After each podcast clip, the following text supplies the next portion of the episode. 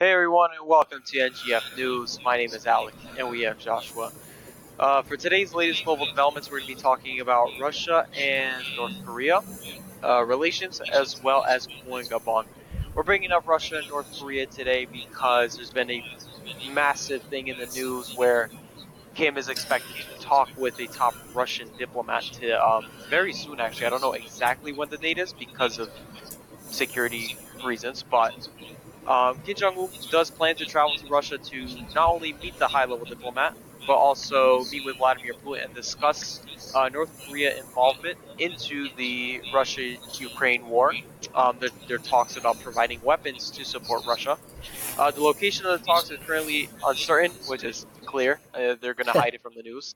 Um, Absolutely. So well, this is this is big because North Korea hasn't really funded or provided weapons for a massive war. I, I, think the only last time I can remember is the actual Korean War where North Korean weapons were used. I may be mistaken, but I don't remember what other time in history North Korean weapons were involved in the conflict. Well, yeah, they weren't even North Korean; they were Russian weapons given to the North Koreans to fight off the South Koreans, and the Chi- and some Chinese weaponry. So, I mean, was never really North. There's nothing North Korean. No, it, it's all old Soviet tanks, old Soviet weapons. Um, to be honest, probably, probably old Soviet tactics at this point. I hmm. mean, yeah, it, it, it, it is interesting though because North Korea had had said Kim Jong Un had sworn that they were not going to get involved with this war. They were not going to send weapons, and the fact that this is a deal that could be negotiated and that Kim Jong Un wants to go to Russia and meet Putin himself I mean, like he's already met Putin, but like you know, meet with Putin himself, discuss an arms deal. I mean, that that changes the dynamic of the war, um, and, who the allies are to to Russia and, and the United States. Absolutely, yeah. So it, this is kind of massive for this arms negotiation between Russia and North Korea, and the White House clearly has responded that they will do everything in their power to make sure that they will quote unquote pay a price um, this is directly from Reuters, and it's kind of a strong message from the United States saying that they will make sure that North Korea will pay a price um, if they do provide weapons to Russia. I mean, what can they do? What, what is there to do? We have placed sanctions on them. Their people are starving. What what more can the United States do to make them pay a price I mean, you said it all. They have sanctions. They they they've tried to you know economically squeeze them, they, there's nothing more that the United States can do except send diplomats over to North Korea. But that uh, is is tough to do because Kim Jong Un's not going to want to have a meeting with them. Why have a meeting with someone that's going to tell you that you can't do that? I mean, that's exactly the opposite of what Kim Jong Un would would want. And so the United States has little in their pockets except to just monitor the situation and see where the weapons go. And the only thing they can do is sabotage those weapons from getting to the Russians somehow. You know, blow up the train or or or, or steal them. You know, because we, I mean, we can't use American troops. What are we gonna do? I mean, Ukraine gets sabotaged, but not the United States. Yeah, we can give them the intel. That's about it. We've been giving them intel on Russia for so long. Yeah. But, I mean, I mean was this going to happen? Because you said before North Korea did not, or was not willing to provide those weapons, but now there's been such a switch of heart where North Koreans want financial resources and food in exchange. Um, they give them Russia. Uh, they give Russia weapons in exchange for those resources and food, which uh, it, it, makes sense. I think North, North Korea's going to continue running dry, and they have yeah. no partners to bank on. Not even, not even China. Like China is giving them um, financial resources and food just because they feel bad. I mean, like the yeah. whole world has shut them out, and they still have a population, and it's kind of like why China's just saying they're like, well, someone's got to do it. yeah, no, that's that, that's true, and, and one of the reasons I'll tell you why that North Korea changed its its stance, and I believe that there's some level of confidence within allies of Russia, and when I say allies, I, I kind of mean it lightly. I'm going to say BRICS and North Korea as allies. They have some confidence that Russia is turning a little bit of a tide. Now, Ukraine is still very much winning this war, pushing back soldiers, killing troops, stopping any plans that are, you know, trying to get to the capital. But there's a growing confidence that Putin has an army that can get to the capital and take down Ukraine and absolutely just just win this. So I think North Korea. I think it's the same reason why Xi Jinping isn't going to G20. You know, he had no reason to go to G20 or not to go to G20, but because Russia's not going, I think the confidence that they're going to win, China is like, all right, well, why do I have to go? Do you think putting North Korea? I want to go back to the BRICS North Korea um, talk for a second because I found that really interesting. I never thought of that. Would BRICS be willing to not accept North Korea into BRICS because I think that'd be very controversial, but see them as like an ally and try to put them on a global stage? Because personally, I think that I don't think BRICS wants to take that risk because they're already in hot waters by the international community. I mean, the West. It's kind of a West East divide. So, Yeah. would they want to be into more boiling waters with West? Should they provide some support to North Korea? I would say that BRICS and Russia is not going to associate period with North Korea except for on a country to country basis because Mm-hmm. there, there's two reasons. If North Korea joins BRICS, South Korea is going to walk up to Japan and the United States, call an emergency meeting, and basically tell them, if you don't give us nuclear weapons, we're going to build our own. Because I don't know if you remember, but we did an episode where we talked about South Korea that were thinking about building their own nuclear weapons because they're very scared of the North Koreans. And I think I them remember that. joining, yeah, them joining BRICS, I think that's the push. I think that'll be the because we we calmed the South Koreans down for we were like, all right, mm-hmm. relax, nothing's gonna happen. but if they join BRICS, that's a tipping point. That's and I really, yeah, I really don't think Russia and China want that. I really don't. No, they don't need nuclear. Well, no one wants nuclear weapons in that region. So I don't Yeah. think they're. Yeah, but I do want to talk about why Russia might be interested in North Korea, and I want to bring up the, the North Korean missile programs and how many missiles they're trying to build. They're not the best quality. Let's well, let's just be frank here. The North Korean missiles aren't the best, but I'm seeing this as Russia is kind of running out of options for weapons supply for weapons supplying, and I think they're trying to turn to North Korea to get some of their missiles because what North Korea can't get tanks. North Korea, they're all old Soviet tanks. I mean, Yeah. you, you could hit it in, in in the barrel, and the barrel will just fall off the tank. That, that's how old they are.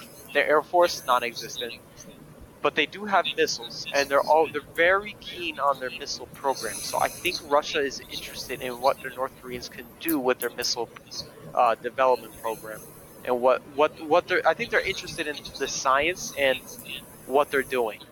I think Yeah. they might purchase a few missiles from North Korea and just rebrand it to put Russian lettering on it to, to make sure it doesn't to hide the fact that they were North Korean. But Yeah, I mean, maybe it's a technology share thing where they're sharing, uh, you know, information, you know, because I think if if the Russians know anything, like you said, the North Korean missiles are not very good. Their their military is not very good. Their weapons are not very good. But what Russia can do is is give them the tools. I mean, Russia is not an ill-equipped army. We we've seen that they're less equipped than we believe, but they're not an ill-equipped army.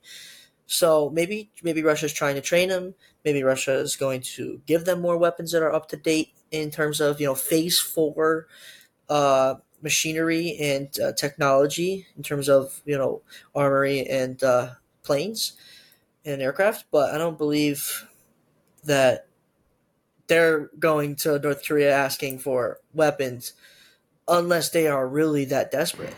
I mean, are they really that desperate? I don't know. no one knows. Yeah. They're, if they're if they are, they're doing a great job at hiding it up until now. But I I do believe that they are somewhat interested in maybe developing missiles there for cheap. Mm. because it would be a good spot to do it, and North Korea does want to be relevant in some way. So the best way to do it is to bring missile manufacturing and money into their country, and you know they could feed their people or whatever they want to do. But I highly doubt Kim Jong Un is going to use the money that they made from selling weapons and give it back to the people. They're just going to continue funding funding their nuclear missile, uh, the development of their nuclear missiles. Yeah. Should they sell just regular uh, medium or short range missiles? Absolutely. And um, our other co founder, Gabe, when we were talking about this earlier, he made a really good point that North Korea really only has a certain amount of weapons they can give before there's nothing left, you know? So, North Korea handing over that many weapons. To me seems ambitious because just of how again how old everything is and how many they got. So maybe there's some underlying things that are going to go on in this meeting that kim jong-un really wants from russia but I, I, I don't know. I don't think putin's going to have any room to really do technological shares at the moment or give North Korea anything, or maybe they're forcing North Korea to give them weapons. I mean, what what do we truly know? It's you know the National Security Agency knows most of what is going on and haven't told the public yet. So, I think the North Koreans can't blow this opportunity. In the North Korean perspective, their only chance in gaining some relevancy and partnerships is going to be through Russia. So they really have to be cautious with working with Putin and kind of making sure all his demands are met, regardless of what the what North Korea, well, what Kim Jong Un has or hasn't. He's going to try to make it work because he has no choice. Should he want a partner? Because other than that, yeah. if if he loses out on this deal, it's just going back to the same old isolationism. Yeah, it and maybe maybe the the fact that he might go back to that because uh, he he might see the relationship as there's no really reward for North Korea um, might just change his attitude. Probably not, but you never know. You know things can happen. But something will come a, out of it. But oh, something's going to come out of it. It's going to be bad too. It's not going to be good. Mm-hmm. it's not going to be good. But I don't have anything else on this. If you want to move to the next one. Yeah. Uh, but absolutely. this is something that I and I will absolutely be updating this. I mean, this will be on our blog post. Uh, this will be on our website eventually as a blog post. We're gonna put this on there. Um, yeah. For those who are new, we do have a website now. If you go to www.ngfnews.com, I got that right. Um, yeah. You can see all our blog posts. We're starting to upload there, links to our podcast, bunch of different things. You can see our faces in our About Us section, but we will be yeah. updating you guys on the situation between North Korea and Russia because this has significant consequences on what the tide might happen to in the Russia-Ukraine war. So do keep an eye out on that. Yeah, absolutely. And you can read the article that I wrote about the next topic that we're discussing about the coup in Gabon. At the time when I was writing these notes, I wrote attempted coup in Gabon. But the reality is, is that military has full control over the country at the moment. So just to give you a little background, the president, Ali Bongo, he is part of a long dynasty of uh, the oh, Gabon yeah. presidency. And when I mean long dynasty, long for their standards of governing, because most of the countries in Africa were liberated and either you know lean socialist or communist dictatorship or what democratic. But Ali Bongo and his father served 41 years as president, and then Ali Bongo himself, he's been elected in his second term. Many believe that that was a false election. He did post on Twitter, I believe, I'm to send a message to all of my friends that we are all over the world to, or we have all over the world to tell them to make noise. For the people have arrested me. But despite his actions and saying that the, you know, that he's not in the wrong, uh, the people are living living large. There were celebrations in the street. The uh, person they put in charge, who uh, was the I forget his name, but he was oh the Republican Guard chief. The soldiers made in charge, and he basically said thank you to the army. You know we've been waiting for this for a long time. So this is a part of uh, eighth coup in the last three years in Africa. All of these coups have been former French colonies. Colonies. I think you said the after the coup, people were celebrating on the streets, right? Yeah. At the end of this dynasty, I think it's. Uh, I read that it's because Ali Bongo and other officials that are close with the dynasty have been accused of things like treason and Yep. embezzlement. So this is something that the coup, i the military coup, had enough of this, but it's it's like a revolution, but there's still concerns over whether there'll be a democratic election. Now, this coup said that they have promised for new elections, but is that going to actually happen? I highly doubt it.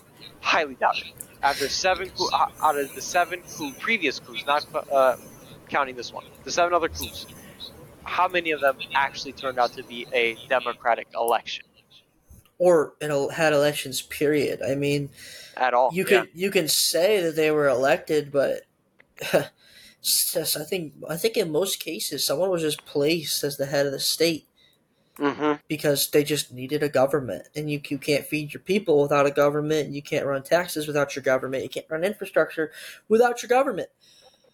So they had to just place someone there, and yeah, you're right. They've they've they've exploited resources, you know, natural resources. They said that they have like ninety two million dollars worth of real estate in France. So yeah, Jeez. the people are happy. The people are definitely going to be happy, and I think as coups stand in Africa, this is probably one of the most justifiable ones, in my personal opinion. for the reasons, for the right reasons, but the methods are going to be absolutely terrible. I, the after, Yeah. after the fact that the coup has happened, the reason for it is good. I think people should have the right to revolt should their leader. But if you're if you're throwing coups for a leadership that has had democratic has run the country democratically and as should, then there's problems. I think we have to be careful with what we say with what's good and what's bad. But they're gonna Yeah. find out soon that this coup is is going to be uh, dangerous for Gabon because they're already.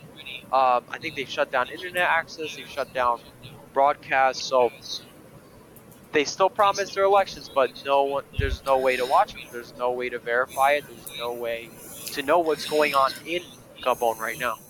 hmm Yeah, no way. And they also have a curfew, I think, from 6 a.m. to 6 p.m. to, I guess, stop the violence, quote unquote.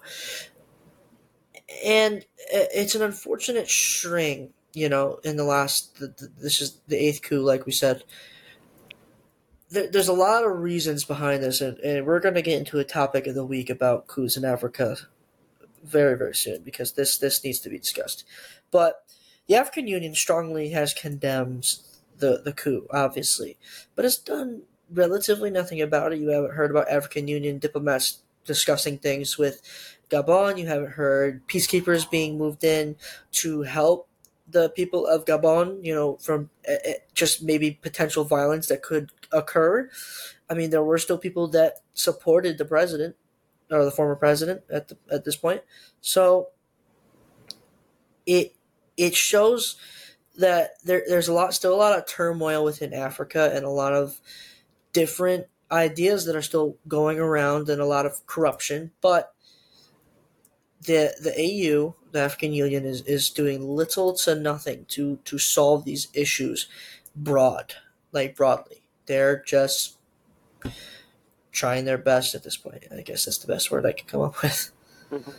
I could say that's the same thing about the international community in general. I mean, yeah. the United Nations response, and people say, well, what is the UN going to do, right? After like two, three coups in one continent in the span of under three years, you would think that would initiate some sort of international response to say, okay, there are eight different coups in a matter of three years. There has been failed elections multiple times. Governments are being overthrown. Governments are being Mhm. overthrown. Yet, let alone an African Union response, an AU response. Where is the international community on this? We're so tied up with things going on in Ukraine and China that we're not focusing on that there are a billion plus population in Africa that are facing these eight coups and they're facing and countries that are not a victim of coups are facing the fallout of coups.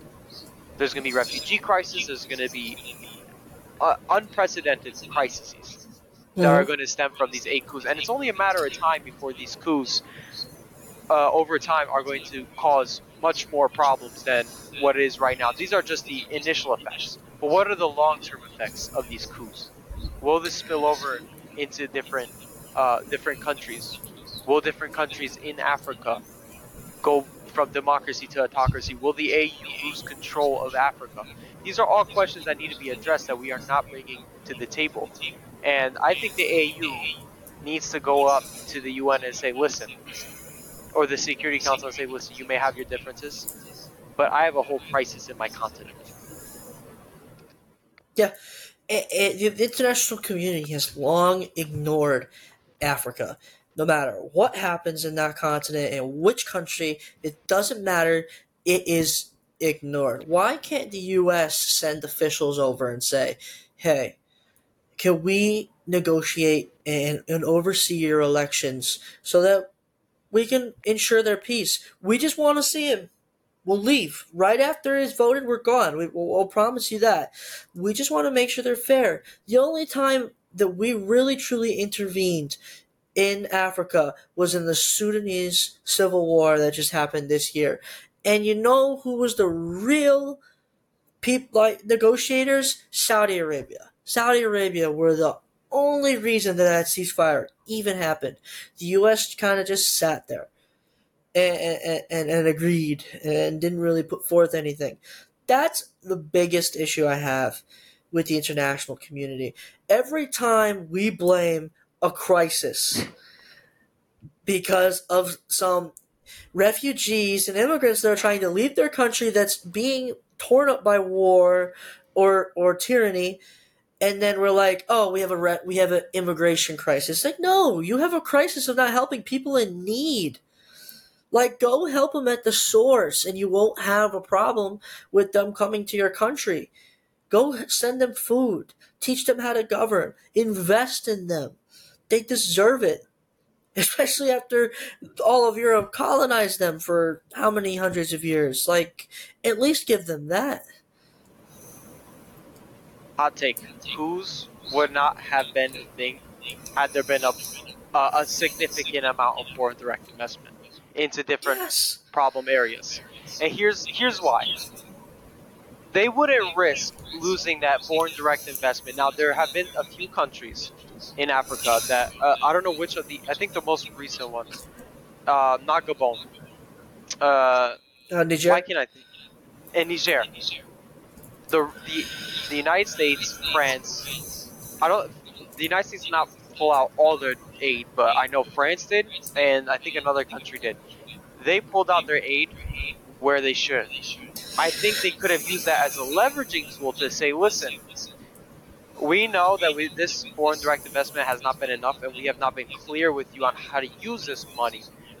Stop right now, and here's what we can do for you with this money. We'll make a balance sheet for you on how to use this money and how to build up infrastructure, how to build up everything. I think we're not using foreign direct investment as a good enough leverage. The Chinese don't care. They are in there with their money, getting what they want, and leaving. They don't care if it's a problem. Now, Yeah. it's a long and lengthy process to go from foreign direct investment to return on investment over time. It takes a while, but long-term solutions will result in an industrialized and innovative, innovated Africa. and you wouldn't have coups because they wouldn't risk losing on what they built. But I, we haven't built enough for coups to stop. I I absolutely agree because if there's one thing that always talks is money. It's it, it's the truth. It sucks. And the fact it yeah. sucks that money is the only talking point, but like, what can you do about it? I mean, like you, what, m- money is the thing that's going to fund education. It's going to be the thing that funds roads, infrastructure, government, investing in natural resources. You know, creating financial institutions, driving capital for them to invest in outside of their own country. That is going to be the thing that fixes Africa in a sense is if we are able to give them enough money to bring themselves to a financial point of okay we have something we have strong markets good institutions a decent government that is what's going to keep them from wanting to you know have a coup you know excluding january 6th when has the United States had an attempted coup? And I can even argue that January 6th wasn't even an attempted coup. It was just some a bunch of dumbos that thought they can run into the to the Capitol building. Um, it's not going to happen. It's just not going to happen. Why? Because they know that it's going to tear apart their bank accounts personally and nationally. Yeah, and I could speak on that. Uh, Gabonese bonds are pretty much worthless now as a result yep. of this coup. Um, France has pulled out completely uh, out of Gabon. Well, they're looking to now because they do have troops in the area that are looking to pull out. They have they are a big oil producing nation, and there's international companies like Total Energies and Perenco that operate there. So you're telling me that these coups are going to risk such an opportunity. We're not helping them get that oil out and make it that a, a commodity they can sell easily. And it's a big problem with market access as well in Africa. Yeah, and what are you opening this up to? I mean, you're opening up to pirates, to, to gangs, to criminals that are going to, again, uh, or, or the next regime that becomes like, let's say, a dictatorship to exploit their natural resources for personal gain. I mean, the people are are, are, are right to be happy that Ali Bongo is gone because he exploited their natural resources and, and his dynasty had $92 million. But they don't know how to fix. They don't. They're, they're, they're not. And it's not, it's not that they're not intelligent enough to fix. They just haven't had the practice. And this is where the United States can come in and, and, and help, or Europe can come in and help, but instead we abandon them. We abandon them. How did we miss the whole Ali Bongo situation where he has spent his dynasty embezzling millions of dollars? How did we miss that? Because now that we're continuing talking about it, what I'm saying is this could have been a preventable coup. because how did we miss this for 40 years that his family has been doing? Do you think the French government just did not see like ninety-two million dollars worth of purchases? Like they just like ah whatever. Let's ignore it. It's fine. Ninety-two million. What is that? It's just nothing. It's going into our country. It's being invested. There's real estate propping up. Where is it coming from? Oh, somewhere in Gabon. Something about a family uh, that runs the country. Where are they getting that money from? Uh, yeah, my problem. whatever. Like you could probably get away if you bought like a three hundred thousand dollar house there, but ninety two million dollars. There's no way some accountant read that and just went, eh, and chucked it aside. Like it came from Gabon, and it came from one family, and you wouldn't think that there's some something going on there. Yeah, I mean, well, the IRS it, does a better job at auditing people that they don't need to audit, and then the French government kind of just like completely they just don't do it at all. yeah, yeah. But there, there's a, there's a reason for it. It's because the French government probably had some sort of deal with Gabon to get oil and their natural resources, and in exchange, they would take them. They would take all those riches, and Ali Bongo's family would take theirs. I mean, if you think about it, for, for the federal government for France, they're probably raking in hundreds of billions of dollars worth of oil, and for for them, they're getting you know ninety two million dollars worth of real estate and probably some other cash flow. You know that's life changing for someone who's never had that kind of money before. I mean, it's life changing for anybody, really. Ninety two million dollars. So they're they're not going to say anything. Why why would they say anything? And the French government certainly isn't going to say anything. So yeah, you're right. They probably saw it, but it was swept under the rug, hundred percent. Absolutely. I think that, I just found that hilarious. It's like, wait yeah. a minute, back it up real quick. Yeah. But, oh yeah. Dude, the, the tax the tax revenue guy probably walked into the office and was like, "Y'all seeing this?" They're like, "Nah." Rips the paper in half and just says, "You didn't see oh. anything. Go back to work." What, what was there to see? I don't know. I don't know what you're talking about. yeah, it, it, it's it, it's it's probably ridiculous, but it's the unfortunate parts of our world. Yeah, but I don't have anything else to say on the coup in Gabon. No, If there's anything else, else like that. Yeah, Cool. th- lots of good stuff. I mean, today was another. I mean, I, I like to think that all of our episodes are fairly fairly important, but today is just another another day in the office where we see the world changing at a very very fast rate, faster than it ever has. Um, I think since 9-11, really. Mhm. Oh, absolutely. I totally agree. And there's a lot of things happening in the international community these past this past week. I mean, what we have G20 coming up. We have a bunch of things going on. Russia, India changing its name to Bharat or something like that. I don't, Did you see that? a lot of things. Yeah, No, I haven't, but I, I got to get in on that. that's an interesting one. But Apparently, they submitted a things going on. apparently they submitted a document to the G20 saying President uh, for Modi, um, saying President of Bharat. I think I think that's it. B H A R A T. Interesting. So I don't know that. what that is. Got to look at yeah what that all is about, but we'll look into it.